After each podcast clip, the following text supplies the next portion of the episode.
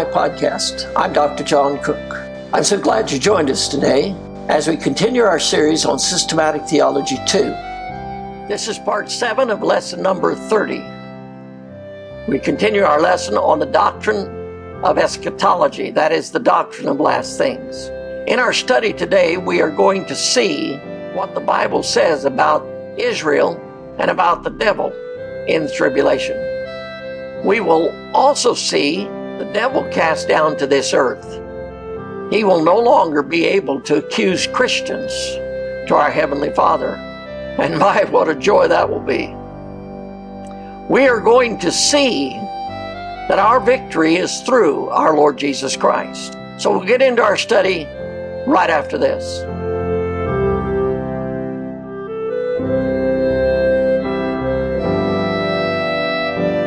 As we come to our study, we find that John speaks of the great white throne judgment as being in the past. For the four and twenty elders rejoice that the judgment of the dead is past. Listen to what they say. And the time of the dead that they should be judged. This is spoken of in Revelation chapter 20, verses 11 and 12. Notice who is judged in verse 18 and compare it with what we read in verses 11 and 12 of chapter 20 at the great white throne judgment. Says, And I saw a great white throne, and him that sat on it, from whose face the earth and the heaven fled away. And there was found no place for them. And I saw the dead, small and great, stand before God. And the books were opened, and another book was opened, which is the book of life. And the dead were judged out of those things which were written in the books, according to their works. Then, as we continue in Revelation, says that thou shouldst give unto thy servants, the prophets, and to the saints, and them that fear thy name, small and great, and shouldst destroy them which destroy the earth. These are the tribulation saints who are rewarded for having obeyed the gospel message. The gospel message that was declared by the angel flying in the midst of heaven in Revelation chapter 14, verses 6 and 7. Listen to what he says. I saw another angel fly in the midst of heaven, having the everlasting gospel to preach unto them that dwell on the earth, and to every nation, and kindred, and tongue, and people, saying with a loud voice, Fear God and give glory to him, for the hour of his judgment is come, and worship him that made heaven and earth and the sea and the fountains of waters. These are told to worship, fear, and to give glory to God. Fearing the Lord's name is the only thing that will cause a believer in the tribulation period to endure to the end, which is absolutely necessary at that time. Do you doubt that statement? Well, turn in your Bible to Matthew chapter 10 and verse 22. And it says very plainly, He that endureth to the end shall be saved. This is the scripture that Jehovah's Witnesses today take out of context to teach their false doctrine. Anyone that seeks to get saved by enduring to the end today will go straight to hell. For only by the grace of God and the faith of our Lord Jesus Christ can we get saved today. Acts chapter 4 and verse 12 says, Neither is there salvation in any other, for there is none other name under heaven given among men whereby we must be saved. This then points out the importance of understanding dispensational truths. So, what we have here is the four and twenty elders looking back on the millennial reign of Christ and the great white throne judgment. So at this point, we are standing somewhere in eternity, looking back then with the four and twenty elders. We are going to rejoice at the victory with them that the Savior has won for us. John tells us in Revelation chapter 11 and verse 19, and the temple of God was opened in heaven, and there was seen in his temple the ark of his testimony. There were lightnings and voices and thunderings and an earthquake and great hail. Now we've returned to what we read in Revelation chapter 15. at the end of the tribulation. This is the third woe and includes all that follows down to the end of chapter 19. This is the concluding of the tribulation. Now we begin again through the tribulation, and this time we are going to be looking at events that happen in the tribulation, which take place during Daniel's 70th week. So go to Revelation chapter 12 and verse 1, and let's see what it says. And there appeared a great wonder in heaven, a woman clothed with the sun, and the moon under her feet, and upon her head a crown of 12 stars. Now, who is this woman? Some say it's Mary, the mother of Jesus. But this doesn't hold up. Others try to say it's the church. But again, that doesn't hold up. Well, let's let the scripture answer the question as to who this woman is. Look at Genesis chapter 37, verses 9 through 10. We read that, and he dreamed yet another dream. This is Joseph, and told it his brethren, and said, Behold, I have dreamed a dream more, and behold, the sun and the moon and the eleven stars made obeisance to me. And he told it to his father and to his brethren, and his father rebuked him and said unto him, What is this dream that thou hast dreamed? Shall I, the sun, Israel, and thy mother, the moon, Rachel, and thy brethren, the stars, his brothers, indeed come to bow down ourselves to thee, to the earth. So when we look at Scripture and compare Scripture with Scripture, we see that this woman is Israel. Verse 2 says, She being with child cried, travailing in birth, and pained to be delivered. This is speaking of Israel bringing forth the Lord Jesus. Jesus is the seed of the woman spoken of in Genesis chapter 3 and verse 15. When God curses the, the serpent, in that curse, God says, And I will put enmity between thee and the woman, and between thy seed and her seed. Her seed speaks of the virgin birth. It, her seed, shall bruise thy head, and thou shalt bruise his heel, her seed. Notice that it is her seed that bruise that is to bruise the serpent's head, not her. I make this point because some teach the false doctrine that Mary is the one that shall bruise the serpent's head. In fact, I've seen that pictured when I lived in Quebec. We went to uh, one of the big Roman Catholic churches there, Notre Dame Cathedral in Montreal, Quebec. And in it, they had statues representing the Lord. And they showed Mary crowned as Queen of Heaven. And it was her foot that was upon the head of the serpent. And that disagrees with Scripture because it's his heel and it's her seed, not her, her seed, that shall bruise the serpent's head. Jesus is also called the seed of Abraham in Hebrews 2 and verse 16. Jesus comes out of Mary in reference to his human parentage. Now, look at Revelation chapter 12, verses 3 through 5. And there we read in verse 3 And there appeared another wonder in heaven. And behold, a great red dragon. Revelation chapter 12 and verse 9 identifies this dragon as the devil and Satan. John goes on to tell us that this dragon has seven heads and ten horns and seven crowns upon his heads. The seven heads represent the seven kingdoms that Satan uses to control this earth. So now we know that the dragon is Satan, the God of this world. In verse 4 of chapter 12, it tells us, and his tail, the red dragon's tail, drew the third part of the stars of heaven and did cast them to the earth. Revelation chapter 12 and verse 9 identifies those that he drew out of heaven as being his angels. These are the angels that joined the devil in his rebellion against God and thus are cast out with him. Then we read, And the dragon stood before the woman, which was ready to be delivered, for to devour her child as soon as it was born. And she brought forth a man child who was to rule all nations with a rod of iron. That's the Messiah. And her child was caught up unto God into his throne.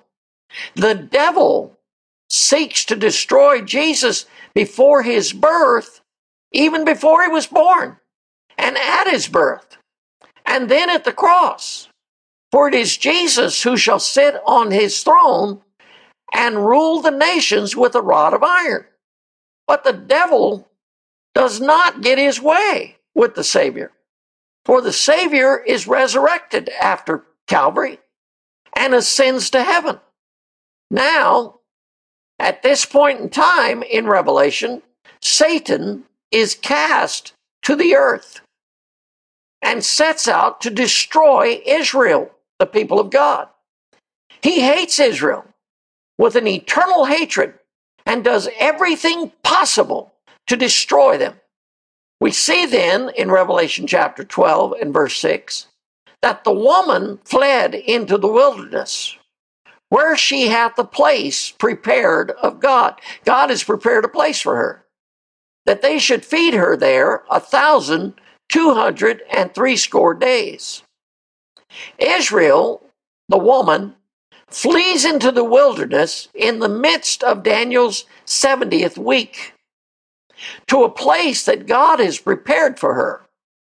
There, God feeds her and protects her until the end of the tribulation. It's believed that the place that Israel will flee to is the red city of Petra, that that will be Israel's city of refuge. Some Bible teachers say that the cities of refuge in Israel were a type of this city of refuge.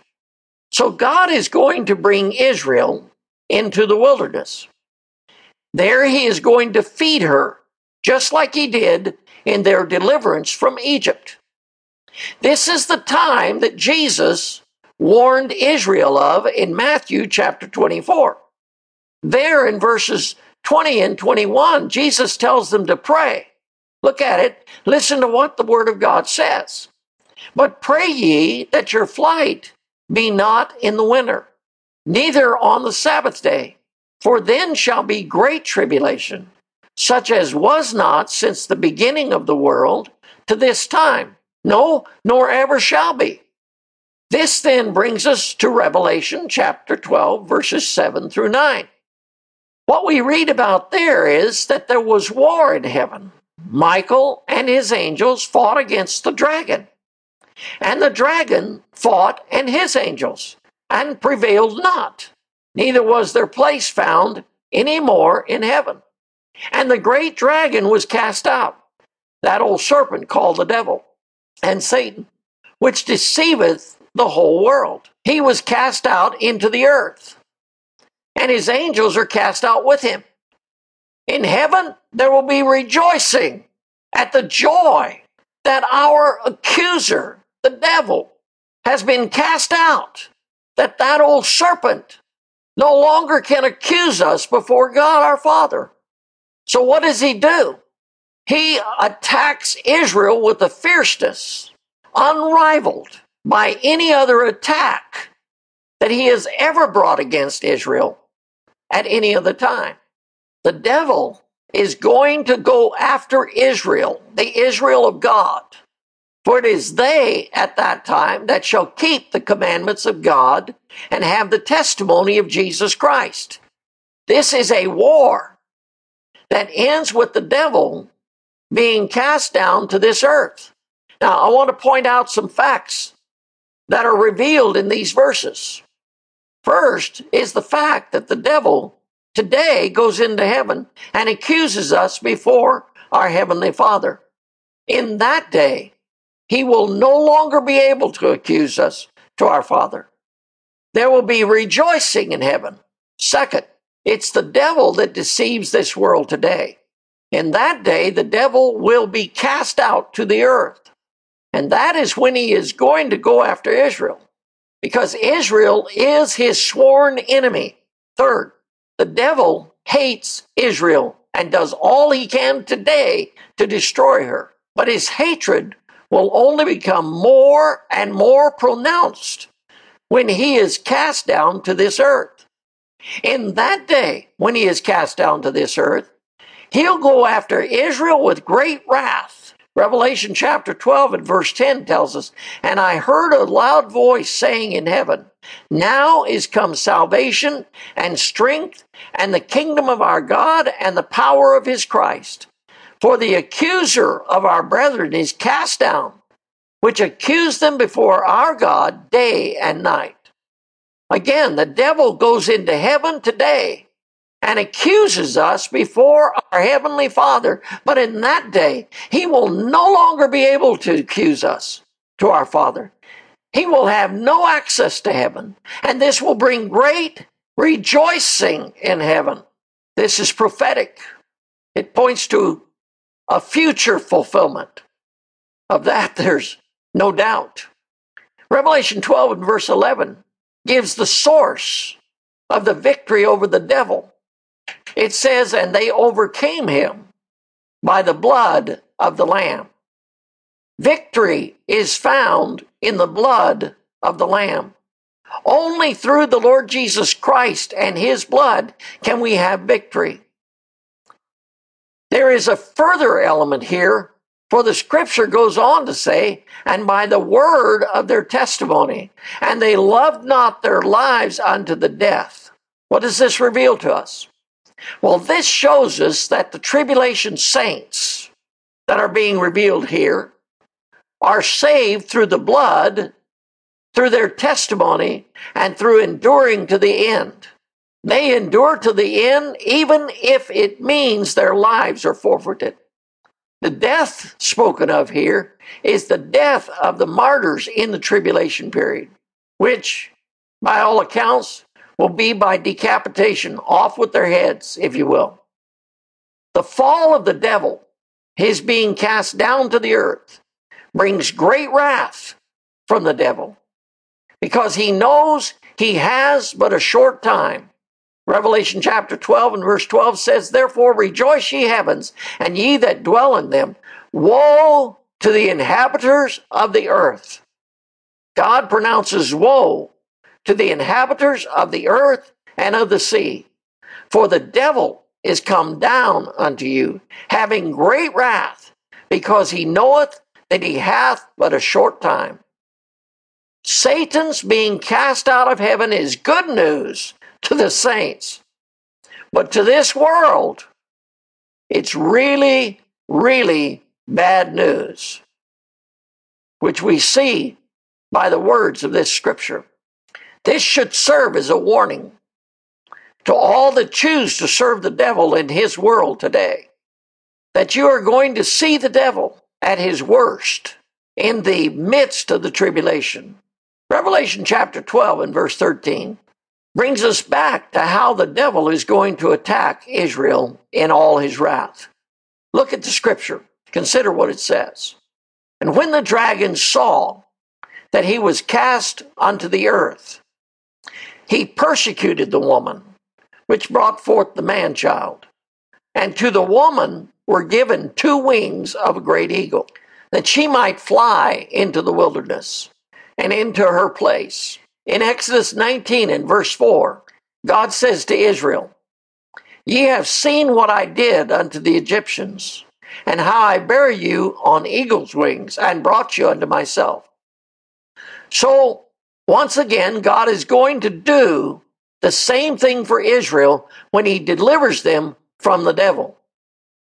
Not only will God deliver them as before, but he will nourish them, feed them as before, and that miraculously, just like before. Because the scripture goes on to say, where she is nourished for a time and times and half a time. That's the last three and a half years from the face of the serpent. God fed Israel in the wilderness with angels' food. He sent them meat to the full. Psalm 78, verse 25. So God is going to do it again. And it's going to be for three and a half years, just like God promises. In Revelation chapter 12, verses 15 and 16, we read, And the serpent cast out of his mouth water as a flood after the woman, that he might cause her to be carried away of the flood. And the earth helped the woman, and the earth opened her mouth and swallowed up the flood which the dragon cast out of his mouth. So he's going to try to defeat and destroy Israel with a flood. But the earth is going to open up and swallow that flood. We're reminded here once again in these scriptures of how Satan absolutely hates Israel because here he seeks to prevent their flight with a flood. But God is going to use the earth itself to help Israel by opening up the earth and swallowing the water. You understand, God delivered Israel when she fled from Egypt. So God is going to deliver Israel as she flees into the wilderness. The devil declares open warfare on Israel. Look at Revelation chapter 12 and verse 17.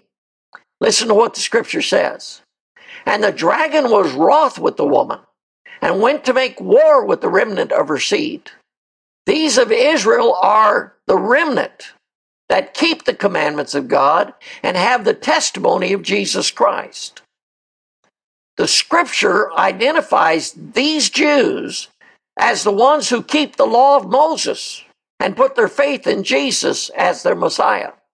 Remember, Satan hates all that seek to serve the one and only true and living God.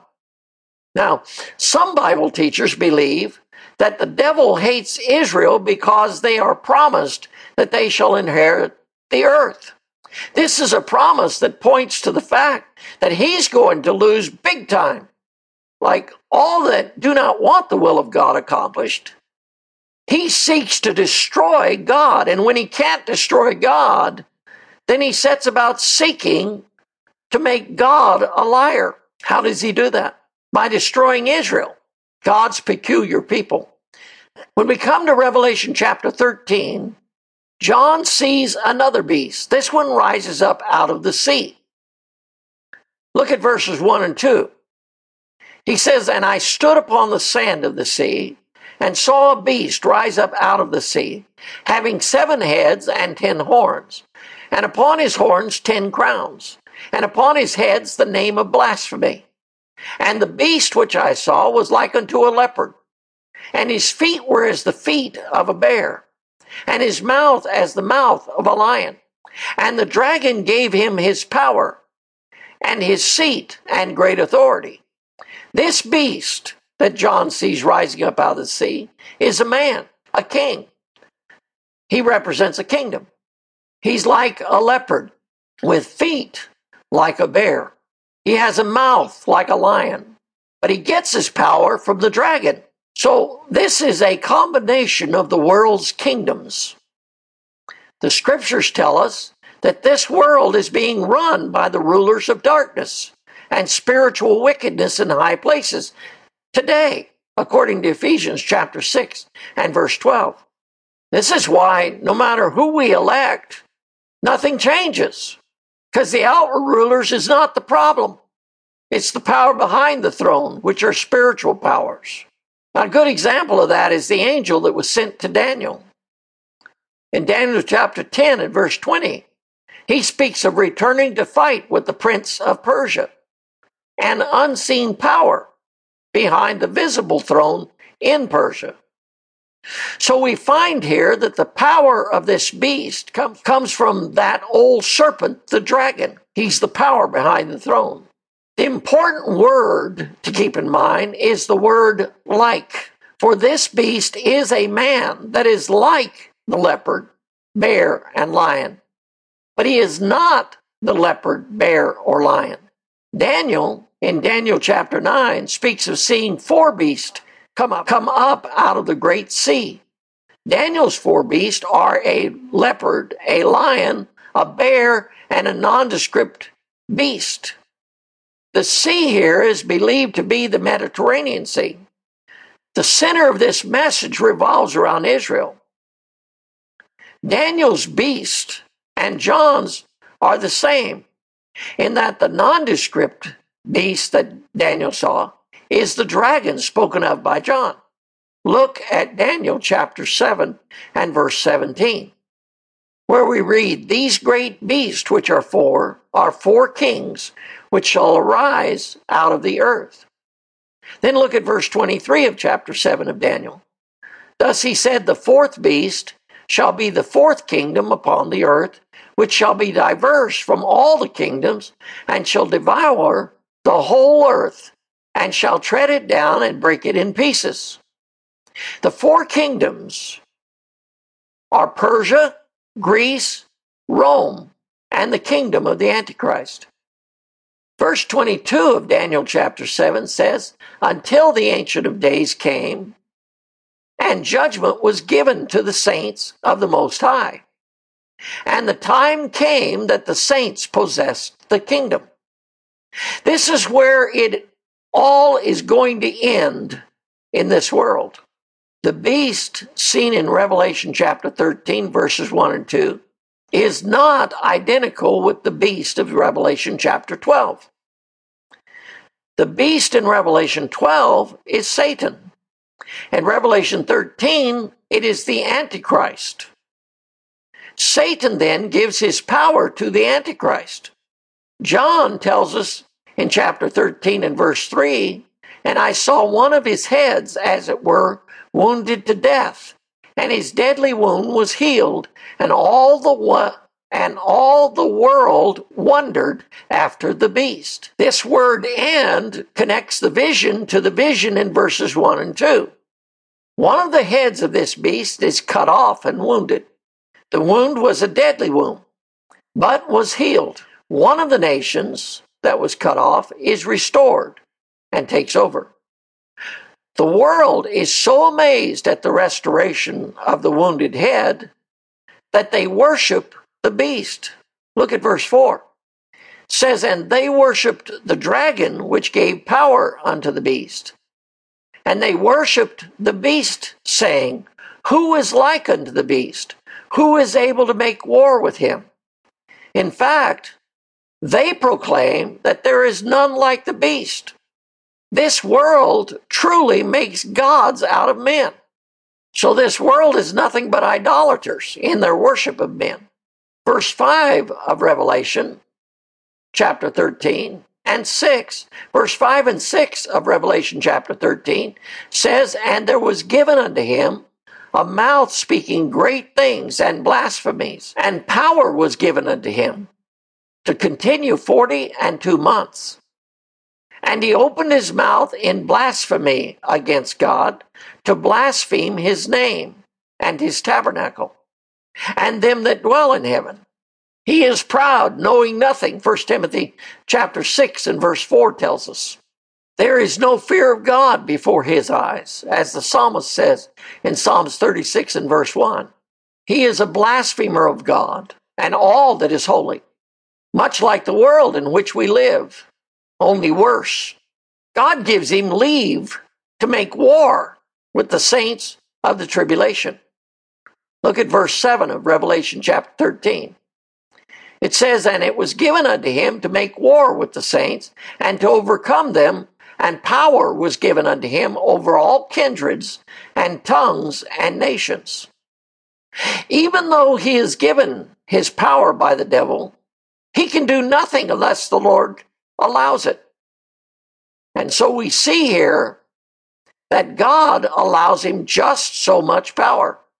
Verse 8 tells us in Revelation chapter 13, and all that dwell upon the earth shall worship him, whose names are not written in the book of life of the Lamb slain from the foundation of the world.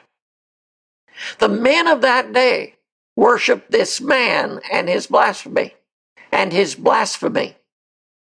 They worship him because they have rejected the gospel message. Verses 9 and 10 calls on the hearer to heed what he hears. Here's what it says If any man have an ear, let him hear. Listen up, take heed. He that leadeth into captivity shall go into captivity. He that killeth with the sword must be killed with the sword. God tells the persecutors the outcome of their persecution. Here is the patience and faith of the saints, God says. God's message to them is what keeps the believer in the tribulation going, enduring to the end, knowing that the world and its wickedness shall be called to account one day. As the old message said, payday someday. Or as one old preacher said, God doesn't pay on the first and the 15th, but he pays. Of that you can be certain. So hear and take heed. So in our lesson on part seven, we've seen what the Bible says about Israel and the devil in the tribulation. How the devil is going to be cast down to this earth and will no longer be able to accuse Christians to our Heavenly Father. We've seen how God is going to care for Israel in that day, just as He did in the day that He brought Israel out of Egypt. We have been reminded that our victory is through our Lord Jesus Christ, through his precious blood. Truly, deliverance will come. So, join us again for lesson number eight in our continuing study of Systematic Theology 2 of lesson number 30 on the doctrine of last things. Until then, God bless.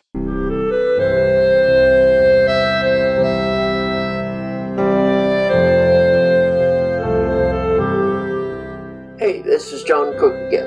I want to thank you for joining us in this podcast. I encourage you to join us in the next podcast as we continue our series on systematic theology 2.